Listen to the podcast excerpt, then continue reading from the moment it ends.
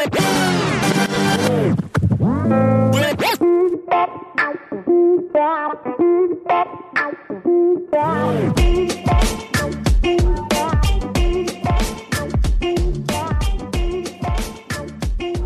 welcome back. This is Dr. Bill Senyard for another Gospel Rant. This is part two uh, in my interview with, with Andrew Springer uh, with uh, Facing Addictions Ministry. Uh, hopefully, you've heard the last podcast where he's, he told us uh, told the beginning of his addictions and uh, issues related to his family and shame. And we're going to pick it up. He's he's back at Keswick, and God is really working with him. He hit bottom uh, uh, considering suicide, and uh, and now the gospel's penetrating. So, Andrew, welcome back. Thanks for having me. Good to be back. Man, I hate breaking this stuff up because I don't want to break up the thread. But uh, the way the way things are, people only like 15 minute podcast. I get that too. We're, we're busy. Yeah. So uh, so anyway, now you got plenty of time. Uh, tell us what God has done in your life. So pick it up uh, at the second Keswick visit. So the second Keswick visit, um, like I said, I had a counselor who was really good and on my level and communicating to me about God's love and His forgiveness and how to take the word and apply it to my life. And I confessed everything this time. So God really worked in me. Um, that's a big deal. I mean, that's that's huge. Right, and it was it was some some stuff that I hadn't even realized after I went through the first time. Uh, just talking and counseling my younger brother gets uh, has always been treated as as uh, the baby of the family. Mm-hmm. No wrong. Mm. And so even by I, your dad, by my dad, by my mom, and by my siblings. Oh my gosh! All through our childhood. So if he and I would get in a fight, I would get in trouble, and he wouldn't. Yep. And the counselor said, "Well, whose fault is that?" I Oof. I said, "Well, what do you mean?" He said, "Well, is it your brother's fault that other people treat him differently than you?" Mm. And I said, well, he's he is a little manipulative. Yeah. he, said, he said, yeah, but that's still people still choose to treat him how they choose to treat him. Hmm. He can't affect that. So hmm. you're angry and bitter and unforgiving of him for things that he has no control over, essentially. Yeah. And it opened my mind, and we went through all my family members, wow. all the things that I was not forgiving them for. And he's like, most of this stuff isn't any of their fault mm-hmm. and it's all uncommu- lack of communication and lack of forgiveness and bitterness, and it's killing you. It's not killing them. Right. They're they've moved on with their lives. It's it, right. it's like a drive-by shooting. That car's down the road. Right. So I I've so much stuff got dealt with. Um, but I always I always in the back of my head did not believe that I could truly be free from the desire to do drugs and alcohol. The not the occasional oh it would be really great to have a glass of scotch with a cigar because it tastes good. Right. The the wake up in the morning and first thing I want to do is smoke a joint, uh, you know, snort a line of heroin, drink some alcohol, mm-hmm. whatever. I thought I would never be free of that burning mm. need for that. Mm. Um, so I was holding on to that because because mm. I also believed that I had the right. If I had ten years sober and I had just gotten a promotion at a job, I had the right to go have a beer with my coworkers. Right. Something. I held on to my rights. And um, hmm. uh, the my life verse is Galatians 2:20, which is um, I have a new translation, so forgive me, I have to read it, but it's a new mm-hmm. translation I've been reading and I like it. So it says, I have been crucified with Christ. It is no longer I who live, but Christ who lives in me. Mm-hmm. And the life I now live in the flesh, I live by faith in the Son of God, who loved me and gave himself for me. Mm-hmm. And dead men, if I've been crucified with Christ, dead men have no rights. Mm.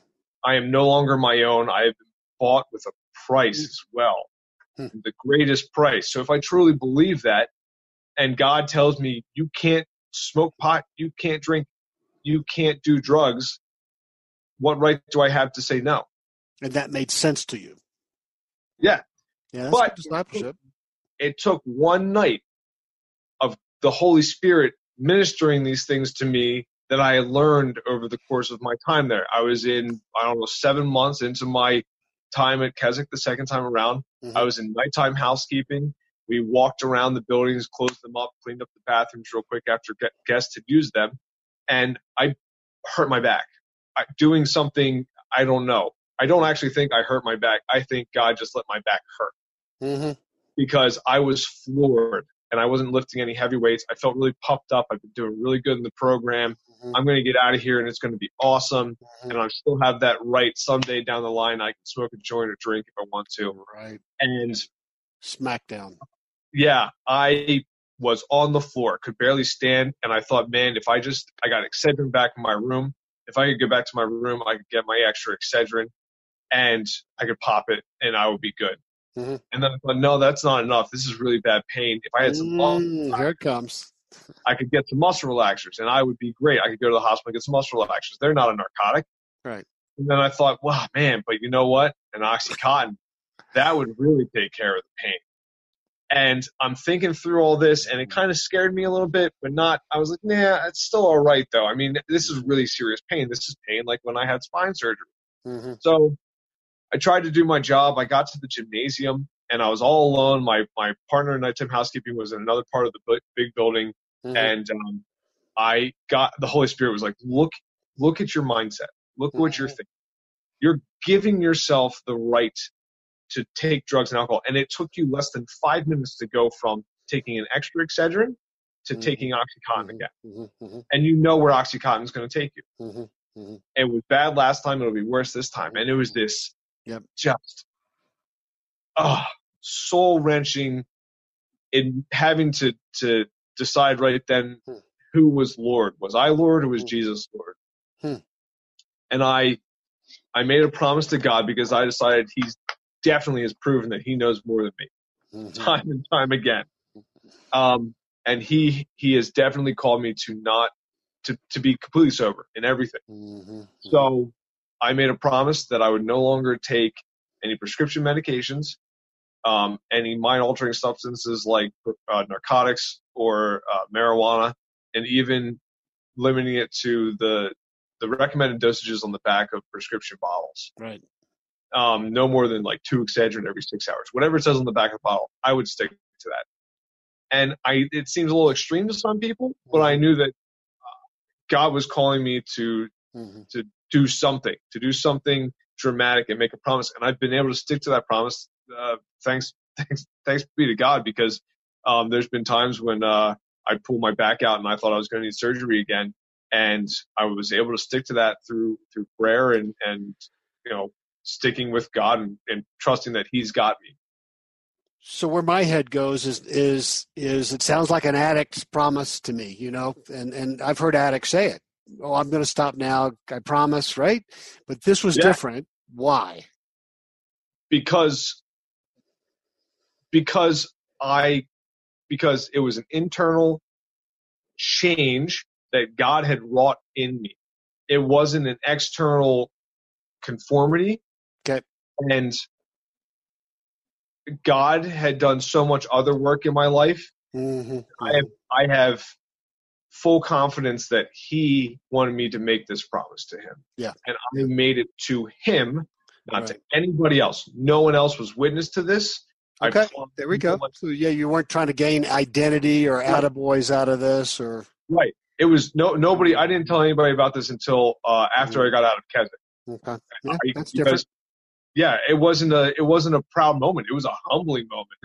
Mm-hmm. I was on my knees in a gymnasium crying like a child yeah, yeah. Uh, over some back Good. pain, Okay. and God, I knew what God wanted me to do. And. I, if it was just an addict's promise, I wouldn't have been able to keep it. No, exactly, and and and I'm, I'm I'm just thinking about the addict who's listening to this, going, "Hey, I made those promises." But what you're saying is something different. God, you weren't doing it to please God or make God proud of you. There was there was something about you and God that was going to make this thing happen, and somehow you knew that. Yeah, and that's not to say that you shouldn't, as a, as a person who struggles with addiction, that you shouldn't just be sober to be sober. Yeah. There, there's a time period. There are very few people that get miraculously delivered into sobriety. Mm-hmm. Really work. It takes time of unlearning the bad habits that you've built up. Yep. and learning sure. new habits, habits and learning right. what the Word of God says. There's a certain amount of time that you just have to struggle through that. I know lots of people who have done that. Mm-hmm. The, the, miracle cures are very uh, few and far between. Absolutely. Yeah, you're creating a new habit. That's why we do the prayer cards. If you remember yeah. that, because it's it, it's it's just a little short thing that people have to say, and we ask them to say it twice a day for 30 days, because that's the only way that you can defeat a bad habit is to create a new one. Yeah, absolutely, and, absolutely. Uh, yeah. Well, and what is um, uh, I've got a really good definition of a stronghold that I learned. That is anything, any um belief or thought pattern that mm-hmm. uh, holds it up, holds itself up, but is contrary to the word of God. Mm-hmm. Mm-hmm. Yeah. Basically, any spiritual stronghold is a lie that you believe that the Bible right. says is a lie. Right. And those have to be broken down over time, and you have to experience God proving that, it's, it, that and, His word and is true. And it's power fighting power. Right. Right, because we're we're not the power. Apparently not. Apparently not. There's two spiritual forces at work, and we're not one of them. Apparently not. I'm with you there, man. All right, I'm sorry. Go ahead. Keep going. Well, so so that happened. I graduated fully from the program, and I went home and I got. Uh, I, I met a girl who I thought I really liked, Hmm. and started hanging out with her and found out that she smoked pot. Oh, so man. I forgot a lot of stuff and I started smoking pot a little bit again. Wow. And it didn't last very long. Um, and part of covenant, part of the Keswick thing is you have a covenant for eight months after you get out of the program. Sure. Where you have requirements that you have to meet. One of the things is that you don't have relationships with the opposite sex unless they're a family member or a coworker no romantic relationships. Or if you're married, obviously you yeah you wife. But if it's a girlfriend or something like that, mm. no, because it's one of the number one causes of relapse is mm. the opposite sex because they cause a lot of emotional stress. Mm. So I found that out the hard way. Hmm. But luckily, God is forgiving, and Keswick is a really good program, and they said just restart your covenant. Restart your covenant. Wow through it. Good for them. Yes. Not always the case. Depends. It's circumstantially based, but they said, you know, you called, you let us know. Your pastor didn't know. Nobody else knew. You didn't have to mm. tell anybody. So mm. let's just do that. So I did that. And I think six months into my covenant, mm-hmm. I met a girl, mm-hmm. a good girl who was trying to seek God more in her life. Mm-hmm. And um, we met through odd circumstances and I thought I knew what I wanted. I had my bullet point list of what I wanted in a woman and God introduced this woman to me and showed me that uh, I don't know what I actually want. he knows far better what I want. Is a humbled man right there. And and she has been the uh, what the we're like two peas in a pot. Uh-huh. And I, because I wasn't allowed to have a relationship with uh, a romantic relationship with a woman, yeah. I basically I, I told her one night as we were starting to become more friendly with each other. I said, I really want to hang out with you, but I can't until this date. And on the day that my covenant was over, she came over and we hung out for four, five, six hmm. hours mm-hmm. watching a meteor shower and getting to know each other. Mm-hmm. And um, today she is my wife. Yeah. That's that's her giggling in the background. Good. That is her giggling in the back, background.